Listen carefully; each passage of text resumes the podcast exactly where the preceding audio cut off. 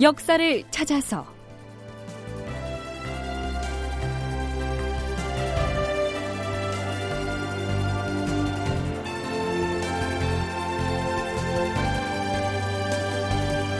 제팔백삼십사 편 이여송이 왔다.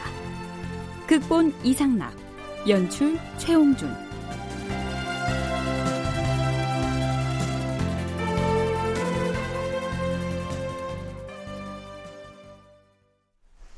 여러분 안녕하십니까? 역사를 찾아서의 김석환입니다. 임진왜란이 일어나던 서기 천오백구십이 년 십이월 말, 선조는 객관인 용만관에서 명나라 군사를 총지휘하게 될 장수 이여송을 만납니다.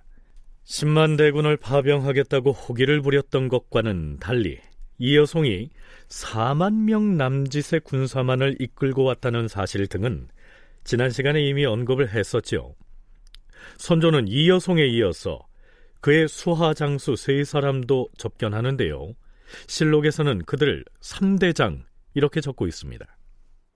임금이 이여송에게 환도 한 쌍을 선물로 주었다. 이여송과의 면담을 마친 임금은 이여송 휘하의 삼대장을 만났는데, 좌협대장 이여백과 중협대장 양원, 그리고 우협대장 장세작이 그들이었다. 중국 황제 폐하의 은혜가 망극함을 어찌 말로 형언할 수 있으리요. 이제부터 우리나라의 존망은 오직 여기 계신 삼대장에게 달려있으니 대인들만 믿습니다. 그러자 삼대장이 말했다. 아, 귀 조선국이 대대로 우리 중국에 충정을 바쳐왔는데 이번에 까닭 없이 왜군에 의해 병화를 입은 것을 안타까이 여겨서 올해 황제 폐하께서 저희들을 보내 구원하게 한 것입니다. 우리는 먼저 평양성의 외적을 싹 쓸어버리고 그 다음에는 왕경인 한성을 수복하고, 그러고 나서는 부산까지 진격해서 외적을 소탕한 뒤에 이 전쟁을 끝낼 작정입니다. 이여송 휘하 장수들이 이렇듯 호기롭게 큰 소리치자 이에 고무된 선조는 다례와 주례를 베푼 다음 세 장수에게도 역시 환도를 선물로 줍니다. 이 환도는요, 자루에 채색을 하고 고리를 달아서 군복에 차고 다닐 수 있게 예물용으로 제작한 칼을 일컫습니다. 자, 이여송을 비롯한 명나라의 장수들이 선물값을 제대로 하는지 장차 두고 봐야겠죠.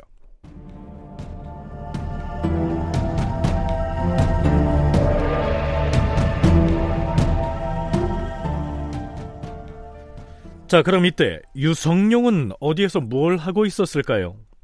이여송 등이 조선에 오기 전인 십이월 초 비변사에서 선조에게 이렇게 추청합니다. 전하, 풍원부원군 유성룡이 지금 평양 인근 안주에 주재하면서 전쟁 준비에 여념이 없사옵니다. 이미 오래전부터 군사 업무를 겸해오고 있는데 그에게 마땅한 명호가 없어서 업무를 진행하는 데 방해되는 일이 많사옵니다. 도체 찰쌀한 징호를 주어서 그로 하여금 각 군의 일을 총독하게 하는 것이 어떻게 싸웁니까? 그러자 선조 역시 비변사의 그 청을 흔쾌히 받아들입니다. 이제 평안도 지역에서의 모든 군사 관련 업무를 유성룡이 총괄하게 된 것이죠. 유성룡은 도채찰사의 신분으로 당당히 이여송에게 면담을 요청합니다. 유성룡은 자신이 쓴 징비록에서 이렇게 적고 있습니다. 내가 이여송 제독과 만나 앞으로의 일을 논하고자 청했더니 제독이 응하였다. 만나보니 풍채가 뛰어난 장부였다.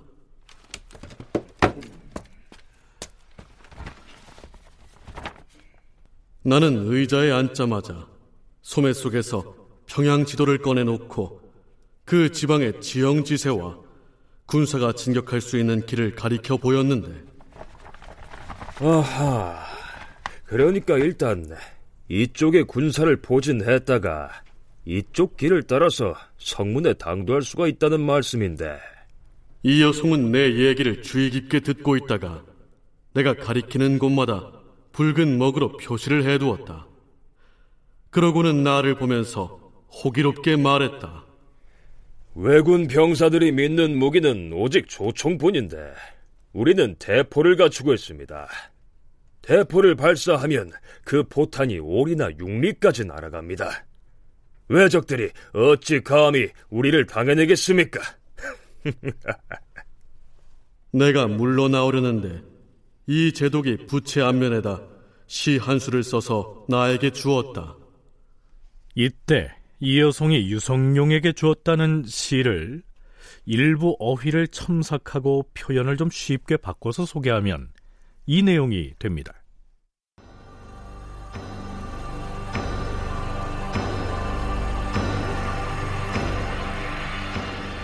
군사를 거느리고 밤을 도와 강을 건너니 사만 땅 조선이 편안하지 못하기 때문이라네. 우리 중국 황제께서 날마다 승전 소식을 기다리실 터이니 나는 밤에도 술잔 기울이는 일을 마다하였네. 밤 하늘의 북두성 기운에 마음은 더욱 장하기만 한데 이제부터 외적들은 벌써 뼛속이 저리겠구나. 꿈속에서도 늘 말을 몰고 싸움터 달리는 모습을 생각한다네.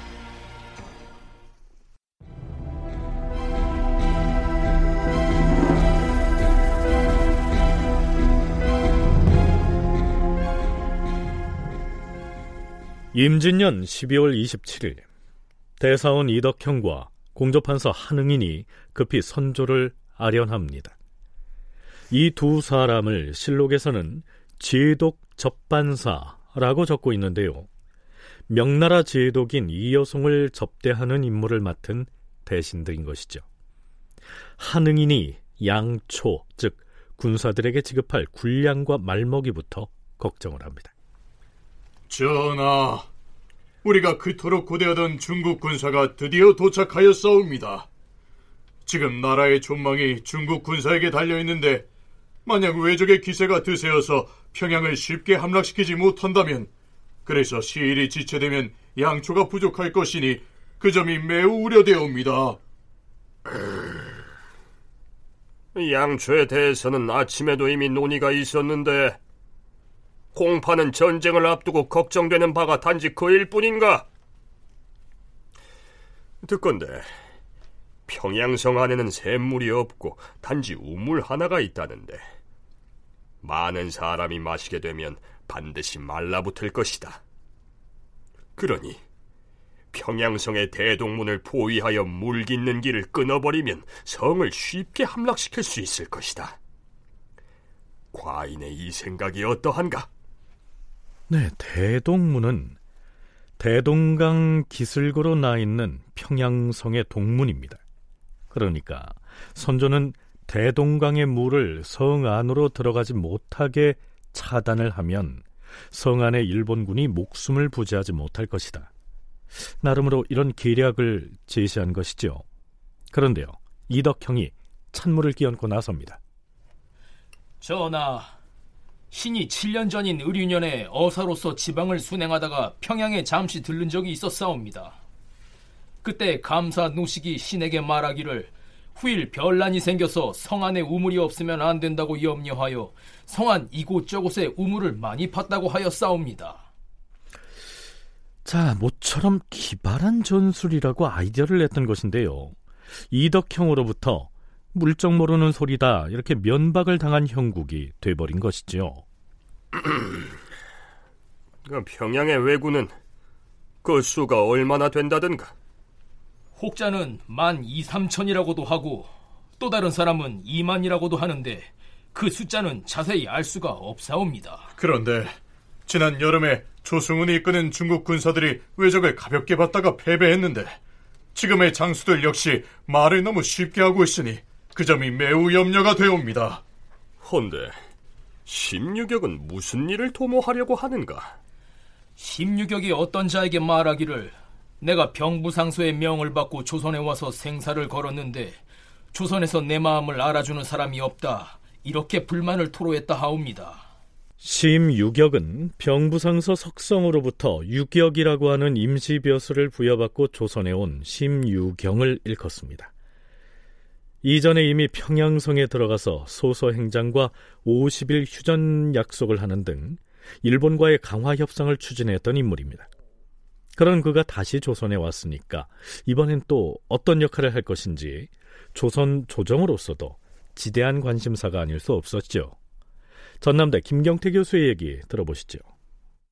이른바 요새 말로 하면 이제 건달에 가까운 그런 사람이었던 것 같습니다. 다만 외모는 굉장히 하얀 수염을 기른 도인 같은 그런 풍모, 외모만 딱 봐서는 굉장히 이제 압도당할 수 있는 뭔가 있어 보이는 그런 외모를 가지었던 사람이었던 것 같습니다. 되게 이제 공통되는 점은 병부상서 석성과의 사적인 관계 때문에 그 자리에 오를 수 있었다라는 것인데요. 그래서 아마 유격이라는 직함까지 얻고 일본군과의 교섭에 나섰게 되었던 것으로 보입니다. 한편 병부상서 석성이란 사람은 파병을 적극적으로 추진하는 동시에 교섭을 통해서 전쟁을 해결한다라는 카드도 준비하고 있었습니다. 두 가지 노선. 석성은 또 사적으로도 여러 첩보원들을 거느리고 있었습니다. 이 첩보원들이 일본까지 왔다 가기도 하고 조선에 또 무수히 왔다 갑니다. 심유경은 뭐 그런 사람들 중 하나였던 것이죠. 병부상서는 지금의 국방부 장관입니다. 명나라 조정의 실세인 병부상서가 심유경을 다시 조선에 보냈다 하는 것은 무엇을 의미할까요? 점령군인 일본군을 무력으로 공격해서 조선에서 격퇴한다 하는 것이 명나라의 일차적인 목표이긴 했지만 여의치 않으면 일본군과의 강화 협상을 통해서 이 전쟁을 해결한다 하는 이 전략을 또 하나의 목표로 설정해둔 것이 아니었겠느냐. 김경태 교수의 분석이 그러합니다. 동북아 역사재단 이정일 연구위원 역시 이 시기 명나라 쪽에서는 화전 양면 전술을 구사하려 했을 것이다, 이렇게 분석합니다. 중요한 건 뭐냐면 그러면 전쟁에는 여러 가지 방법이 있단 말이죠. 심리적으로 해서 싸움 안 하고 말로 해서 경문 보내가지고 도망가게 하던가, 아니 진짜 싸워가지고 하던가. 그러면 싸움 어디까지 싸울 것인가? 완전히 다 싸울 것인가? 전력을 오십 퍼센트만 해서 싸우고 나중에는 말로 할 것인가? 다양하게 나갈 수 있는 거죠. 조선하고 다른 것은 조선의 입장은 명이 온다고 했을 때는 명이 와서 남해안에서까지 내려와서 완전히 일본군을 몰아내주는 것이죠. 그러나 명은 달랐죠, 입장이. 명의 안보가 중요한 거기 때문에 명의 안보의 측면에서 조선과 조선에 들어와서 일본과 싸운다는 것이고, 그럴 때는 뭐 강화협상이라는 건 당연히 페루스 갖고 있었던 것이죠.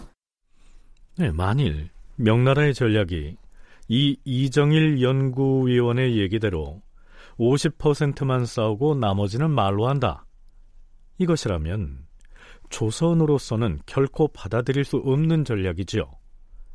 명나라군의 지원을 받아서 일본군을 조선 땅에서 완전히 격퇴시키는 것 이외에 다른 경우를 상상할 수가 없으니까요.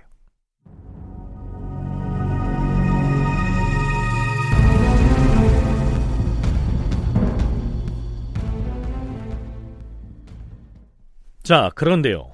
평양성 전투가 벌어지기 얼마 전 병부 우시랑 송응창은 심유경에 대해서 요동도사 장삼외에게 이렇게 말한 것으로 실록에 나타납니다. 지금 심유경이 조선에 들어와 있는데 그는 매우 위험한 인물이다. 심유경을 비롯해 그가 데리고 온 하인과 수족들이 우리가 평양성을 정벌하려고 한다는 사실을 누설시키거나 혹은 중국에서 온 병마의 수를 적에게 알려줄까 매우 염려가 되니 그 자리 보는 즉시 모두 붙잡아서 포박해오도록 하라. 그래서 요동도사가 조선의 병조판서 이항복 등에게 송응창의 이 지시를 전했겠지요. 그러자 이항복 등은 아니, 중국의 병부상서께서 조선에 파견한 심유경을 우리 조선 사람이 어떻게 포박할 수가 있다는 말이오? 이렇게 항변을 했더니 요동도사 장삼외는 또 이렇게 말합니다. 내가 먼저 나서서 심유경 그 잘 묶을 터이니 그대 나라에서는 많은 병마를 출동시켜 그를 포위하고 도망하지 못하게만 하면 될 것이오. 그러니까 중국군 총사령관인 송응창과 군사를 이끌고 실제로 전투를 지휘할 이여송은 평양성 전투를 앞두고 심유경의 손발을 묶어놓기로 한 것이죠.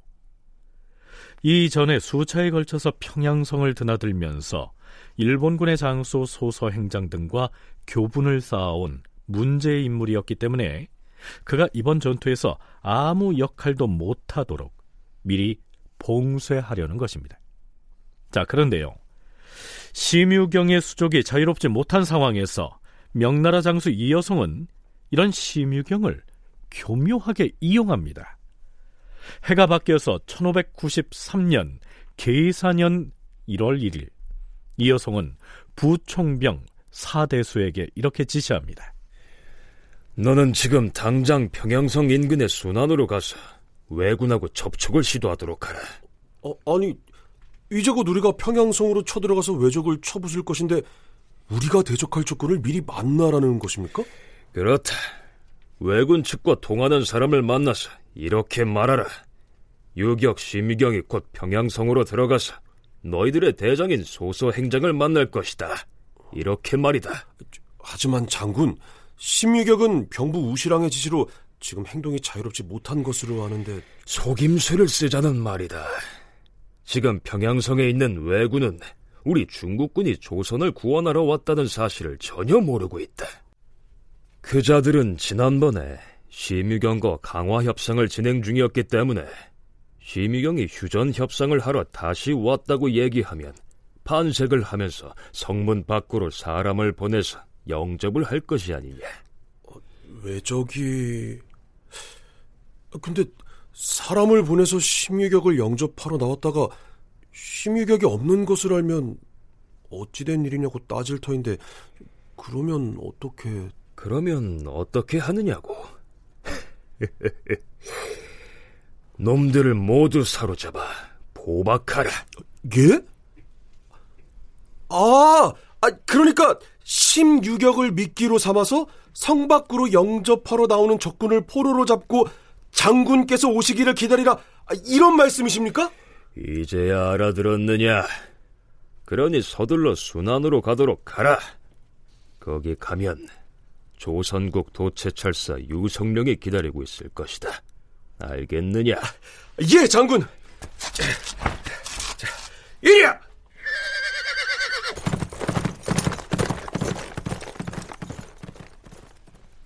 선조실록에서는 이 상황에 대해서 대사헌 이덕형이 선조에게 이렇게 고하고 있습니다. 주상전하, 이여송 제독은 안주에서 도채찰사 유성룡을 만나 잠시 대화를 한 다음에 파했사옵니다. 그리고 오늘은 신들과 함께 인근 숭령의 객관에 도착하였는데, 그때 이제독의 야불수 한 사람이 평양성을 빠져나와서 이렇게 말했사옵니다. 야! 야! 와! 와! 와! 와! 장군, 지금 우리 명나라 군사가 평양성의 코앞에 와 있는데도 성 안에 있는 왜적은 아직도 중국의 군사가 조선에 왔다는 소식을 모르고 있습니다. 그러니까 내가 심유경이 곧 성 안에 들어가 화친 협상을 하려고 한다고 속임수를 쓰려고 하는 것이다. 자, 이제 평양성 안에 들어가서 소서 행장에게 심유경을 영접할 준비를 하라 이래라. 예, 장군. 예.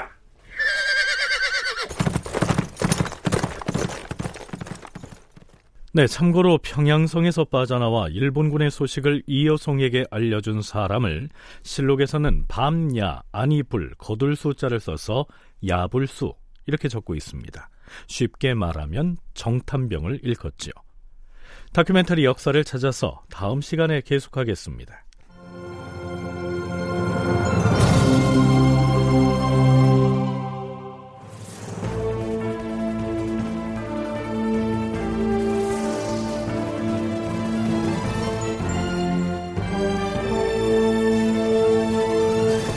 다큐멘터리 역사를 찾아서 제팔백삼십사 편 이여송이 왔다.